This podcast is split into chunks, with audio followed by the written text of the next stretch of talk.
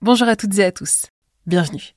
Je suis Emma Hollen, je suis journaliste scientifique et responsable audio chez Futura et la créatrice de ce podcast.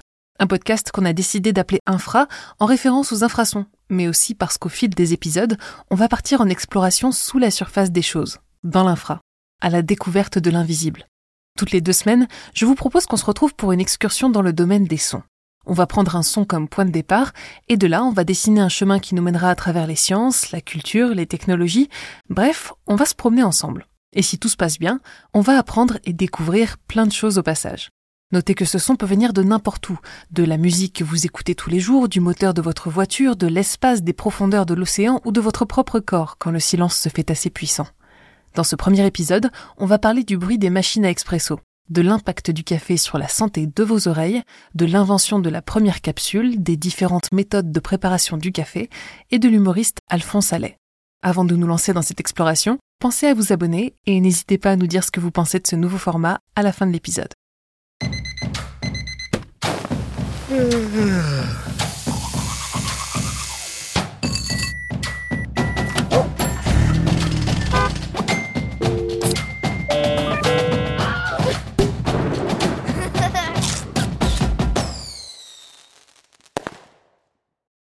Personnellement, je préfère le thé au café. Je le trouve moins excitant, plus délicat, associé au temps pour soi. Le café, lui, énerve, il éveille, il rend efficace. Le café, c'est la boisson du grind, un terme qui désigne à la fois le verbe moudre en anglais, mais aussi la culture de plus en plus décriée du travail incessant.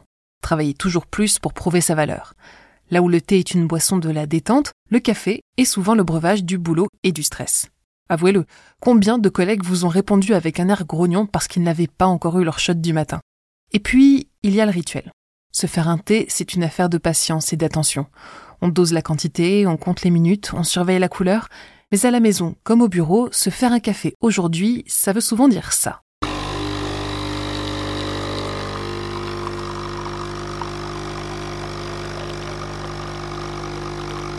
Le café est une affaire bruyante, qu'il soit moulu, congelé et brisé pour faire du soluble, filtré, ou que vous le commandiez au comptoir, le café aime se faire entendre.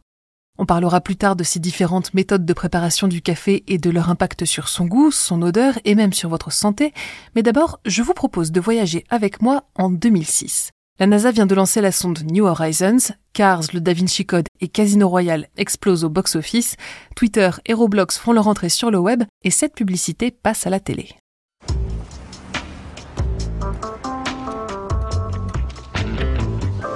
Dark, ooh, very intense, sensual.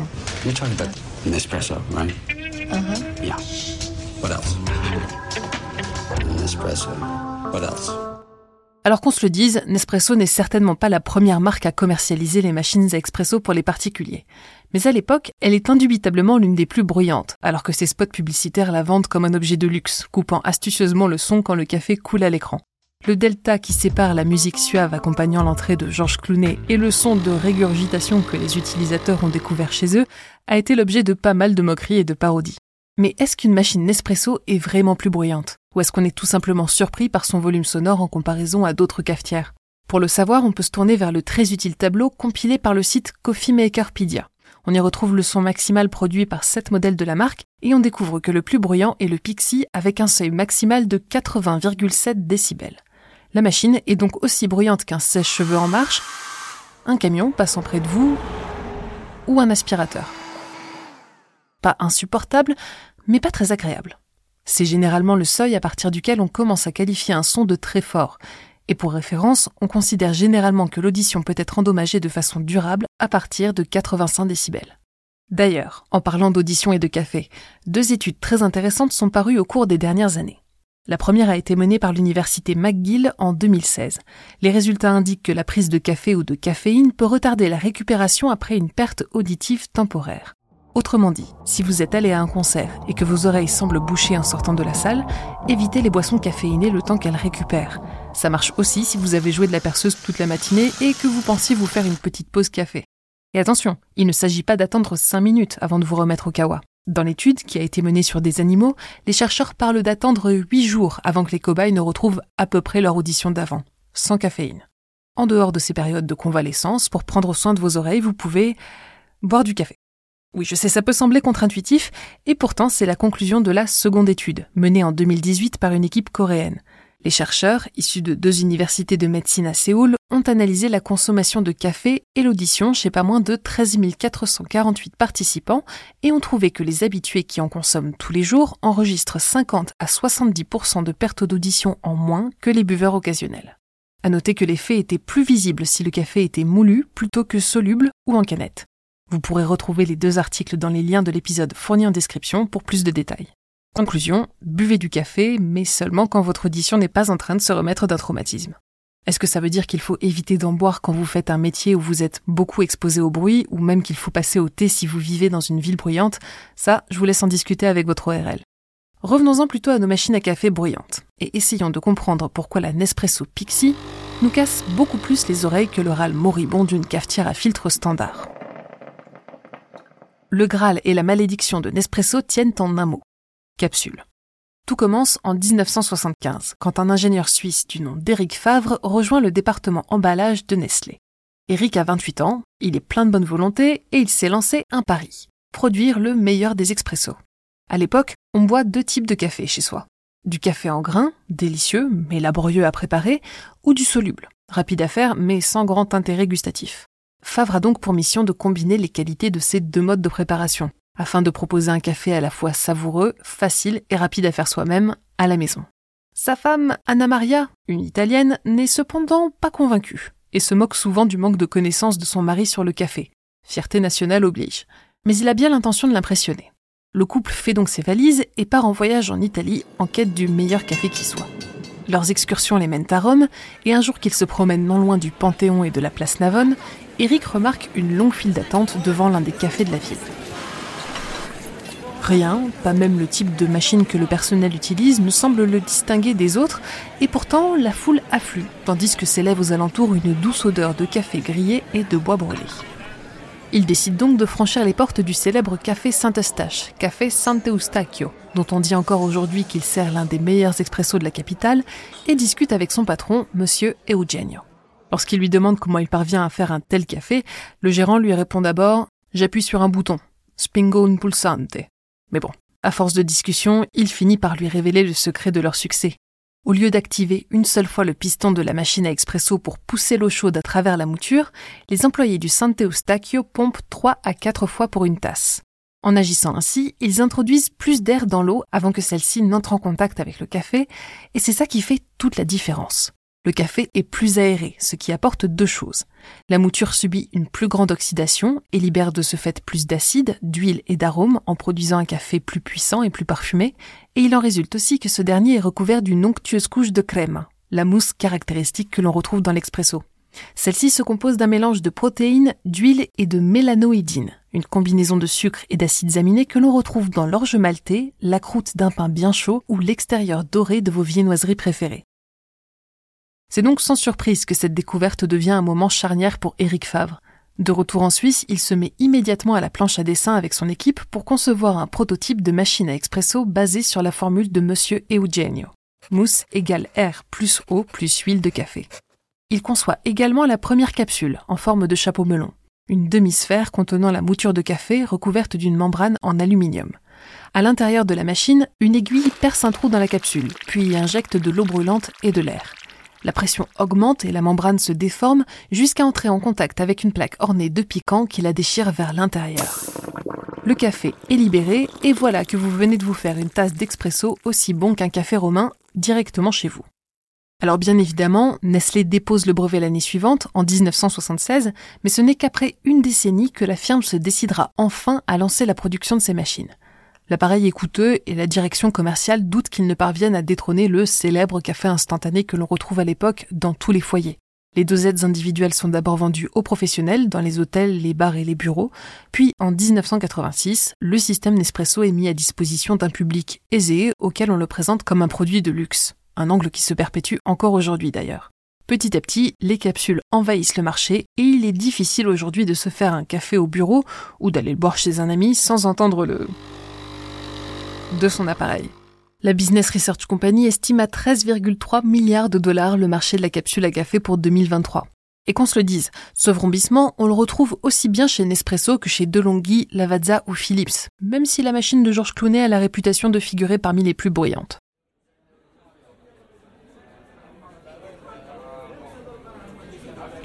Quand vous allez au restaurant ou dans un bar, vous savez qu'il est généralement recommandé de vous éloigner du comptoir si vous voulez avoir une conversation audible, en particulier autour de l'heure du déjeuner. C'est parce qu'au-delà du bruit des tasses qui s'entrechoquent et de la voix tonitruante de la patronne qui lance des injonctions à ses serveurs, la machine à expresso fait elle aussi pas mal de boucans.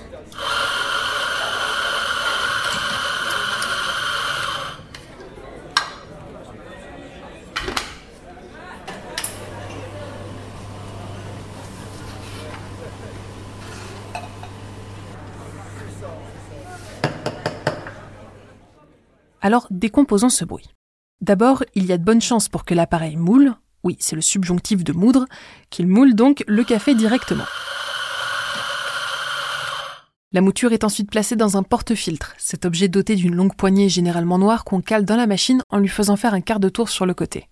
Pour peu que votre serveur soit un peu pressé, il n'est pas rare que les pièces métalliques s'entrechoquent à cette étape. On appuie ensuite sur le bouton et l'eau traverse le café en libérant ses premiers arômes qui vont vous mettre l'eau à la bouche. Ce procédé produit généralement peu de bruit. Mais si vous avez demandé un cappuccino, alors le serveur peut injecter de la vapeur dans un petit pot de lait grâce à la buse située sur le côté de la machine, pour produire la capuche de mousse qui donne son nom à la boisson.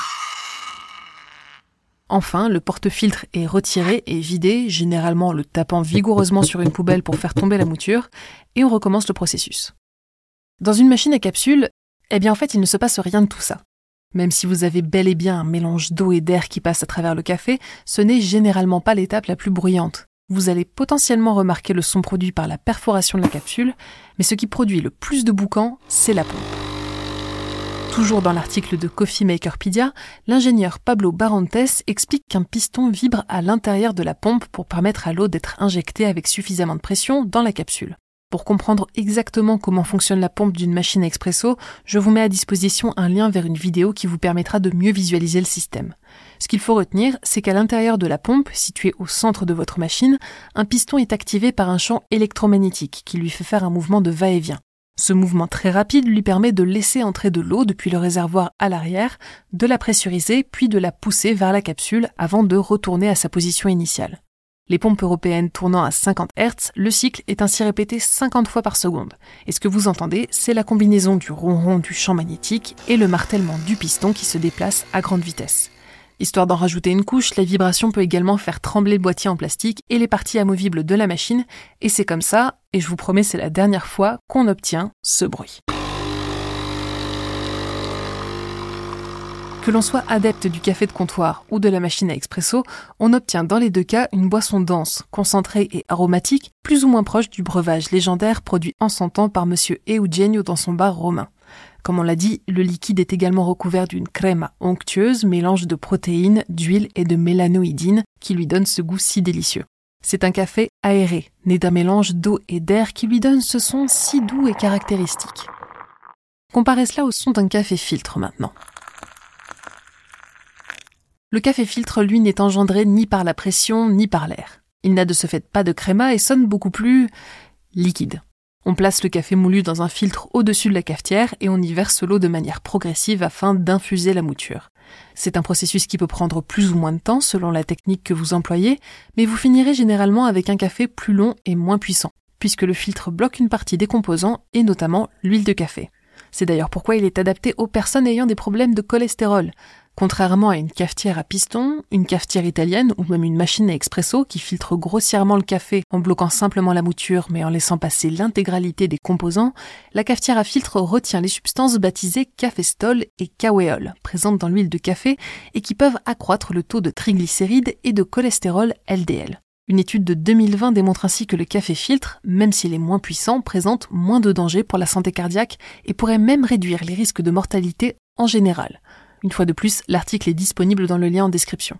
Petit bonus, le café filtre serait également moins acide et permettrait aux connaisseurs de savourer plus de nuances et de parfums différents dans une même tasse. Aurions-nous donc trouvé la crème des cafés? Est-il temps de mettre à la poubelle notre café soluble pour passer à une solution plus noble? La réponse est la fin de cet épisode après une courte pause. Alors, le café soluble. Génie ou imposture? D'abord, un petit tour d'histoire. D'après des sources modernes, liant en description, c'est à l'écrivain, journaliste et humoriste français Alphonse Allais que nous devons l'invention du café instantané. Si son nom ne vous dit rien, il est l'auteur de phrases comme Ne remets pas à demain ce que tu peux faire après-demain. Les pickpockets les moins inoccupés sont précisément ceux qui ont toujours les mains dans les poches. Et Jean tua Madeleine. Ce fut à peu près vers cette époque que Madeleine perdit l'habitude de tromper Jean. Ou encore, l'avantage des médecins, c'est que lorsqu'ils commettent une erreur, ils l'enterrent tout de suite. Pas de doute, Allais est un comique, mais il est aussi l'auteur de travaux scientifiques moins connus sur la photographie couleur, la synthèse du caoutchouc ou encore, vous l'avez deviné, le café soluble lyophilisé. C'est pendant son service militaire, durant la seconde partie du 19e siècle, que l'idée lui vient. Le café est probablement stocké dans de mauvaises conditions par l'armée et le jus de chaussette qui en résulte est l'objet de nombreuses plaintes parmi ses compagnons de fortune. Avec son maître, le pharmacien François-Victor Pillard, l'ami Alphonse imagine donc une technique astucieuse pour capturer l'arôme du café avant que celui-ci ne soit transporté et vendu aux clients. Dans leur brevet d'invention numéro 141 530, déposé en 1881, ils proposent que le café soit préparé et filtré en amont pour produire un concentré épais qui sera ensuite lyophilisé puis cassé en granules suffisamment petites pour être dissoutes dans de l'eau chaude. Coup de génie, mais sans grand succès commercial. Neuf ans plus tard, à l'autre bout de la planète, le néo-zélandais David Strong invente un procédé similaire qu'il dépose sous le numéro de brevet 3518. Puis en 1901, c'est le chimiste japonais Satori Kato qui enregistre et présente sa propre solution à l'exposition panaméricaine. Mais il faudra attendre 1910 pour que l'invention soit commercialisée à grande échelle par l'homme d'affaires George Constant Lewis Washington. George Constant Louis Washington, à la française. Mission enfin accomplie pour Allais, en tout cas indirectement, puisque le café de Washington rencontre un certain succès auprès des soldats qui lui donnent le surnom de Cup of George, une tasse de George. En 1938, Nestlé lance son café soluble qu'il baptise Nescafé, et la boucle est bouclée. Aujourd'hui, près de 20% du café consommé dans le monde s'achète sous forme de granules. Bon, mais tout ça ne dit pas si le café instantané est capable de se hisser à la hauteur de ses compétiteurs en matière de goût, de parfum ou de bénéfices pour la santé. Alors commençons par regarder comment on produit du soluble aujourd'hui. Les grains de café vert passent tout d'abord dans un immense four où ils sont torréfiés à une température moyenne de 200 degrés. Cette cuisson leur donne leur couleur brune caractéristique, elle permet au sucre de caraméliser et surtout au profil aromatique de se développer. Plus la torréfaction est foncée, plus le café sera amer, plus elle est claire, plus la boisson sera acide. Les grains torréfiés passent ensuite dans un moulin industriel où ils sont réduits en mouture, puis celle-ci traverse un processus similaire à celui qu'on croiserait dans une machine à expresso. Grâce à l'injection de vapeur à haute pression, des dizaines de milliers de litres de café sont produits. Ils sont ensuite chauffés jusqu'à produire un concentré épais ressemblant à du chocolat au lait fondu. Ce concentré est étalé en nappe sur un convoyeur à bande et envoyé dans un congélateur long de plusieurs dizaines de mètres où règne une température glaciale de moins 50 degrés. Une fois passé à l'état solide, cette nappe de café concentré est brisée en granules et poursuit son voyage dans une chambre à basse pression. Cette fois-ci, les grains de café solubles sont chauffés à 60 degrés et la basse pression aide l'eau à passer directement de l'état glace à l'état vapeur. C'est ce qu'on appelle la sublimation. Et ce processus de congélation puis de dessiccation, c'est ce qu'on appelle tout simplement la lyophilisation. Si vous voulez voir la production de café soluble en usine, vous commencez à connaître la chanson, rendez-vous dans les liens en description. Alors forcément, il va sans dire qu'on ne lyophilise pas de café sans casser des œufs. Le café soluble contient moins de caféine que ses comparses. D'ailleurs, petit aparté, si vous vous demandez quelle est la différence entre la caféine et la théine, je vous invite à écouter notre épisode de Science ou Fiction sur le sujet. Notre café soluble contient aussi plus d'acrylamide, un composé chimique qu'on retrouve dans certains aliments brûlés. Cette dernière est classée au rang des composés du groupe 2A, les agents probablement cancérogènes, par le Centre international de recherche sur le cancer, et une étude de 2014 suggère qu'elle pourrait également être neurotoxique. Aïe. Du côté du goût, si la lyophilisation permet de conserver la majeure partie des arômes, le problème vient principalement des grains qui sont choisis pour produire le café soluble. Avec pour idée de compenser son taux de caféine plus bas, les industriels ont longtemps utilisé du robusta pour sa production. Un grain certes plus caféiné, mais aussi plus fort et plus amer. Ce choix se fait généralement au détriment de la subtilité du goût et a valu au café soluble sa mauvaise réputation. Notons tout de même le noble effort de certaines marques qui ont depuis choisi de se tourner vers l'arabica ou vers des assemblages pour redorer son blason. Du côté positif de la force, le taux d'antioxydants du café soluble est similaire à celui des cafés préparés selon d'autres méthodes. Il est également plus facile à stocker et à conserver et aurait donc une empreinte environnementale plus basse, d'après une étude de 2009. Alors au final, qu'est-ce que ce sera? Expresso, macchiato, café long, noisette, crème, americano, instantané, déca, mocha? À travers le simple bruit d'une machine à café, on a voyagé ensemble d'un bout à l'autre du monde, de la fin du 19e siècle à l'an de grâce 2006 où Georges Clooney faisait du charme à la télé pour vendre des capsules. Ça a été un plaisir d'écrire ce premier épisode et d'apprendre plein de nouvelles choses tout au long du chemin. J'espère que cette excursion sonore vous aura plu et que vous y aurez appris au moins une ou deux choses intéressantes. N'hésitez pas à nous dire quoi en commentaire et à y partager vos propres fun facts pour prolonger l'expérience. Vous pouvez aussi nous retrouver sur Twitter, futurascience ou emma-olen afin de poursuivre la conversation. Infra, ça va donc être ça. Un son comme point de départ, puis un voyage à travers l'histoire, les sciences et la culture, de définition en réflexion, de digression en anecdote et espérons-le une bonne dose d'interview pour rythmer le voyage. Afin de ne pas manquer le navire, pensez à vous abonner et n'hésitez pas à parler de ce podcast autour de vous. Ah, et si vous connaissez une personne sourde ou malentendante à qui ce podcast pourrait plaire, n'hésitez pas à le lui recommander. Des descriptions détaillées sont fournies avec chaque épisode pour que tout le monde puisse en profiter. On se retrouve donc dans deux semaines et d'ici là, écoutez le monde autrement. Si vous êtes toujours là à ce point du podcast, vous êtes officiellement nos auditeurs et auditrices préférés. Un dernier fun fact pour vous remercier de votre curiosité et de votre attention. Il n'existe officiellement pas de mot pour désigner les adeptes de café, mais on notera tout de même l'existence du terme caféaphiliste pour désigner les collectionneurs de cafetières et milocaféphiliste pour les collectionneurs de moulins à café. Et c'est l'allemand Robert Dahl qui décroche en 2012 le Guinness World Record du caféaphiliste le plus acharné avec pas moins de 27 390 cafetières. On imagine que pour lui, le plus difficile, c'est pas de choisir un type de café, mais dans quel récipient il va le préparer.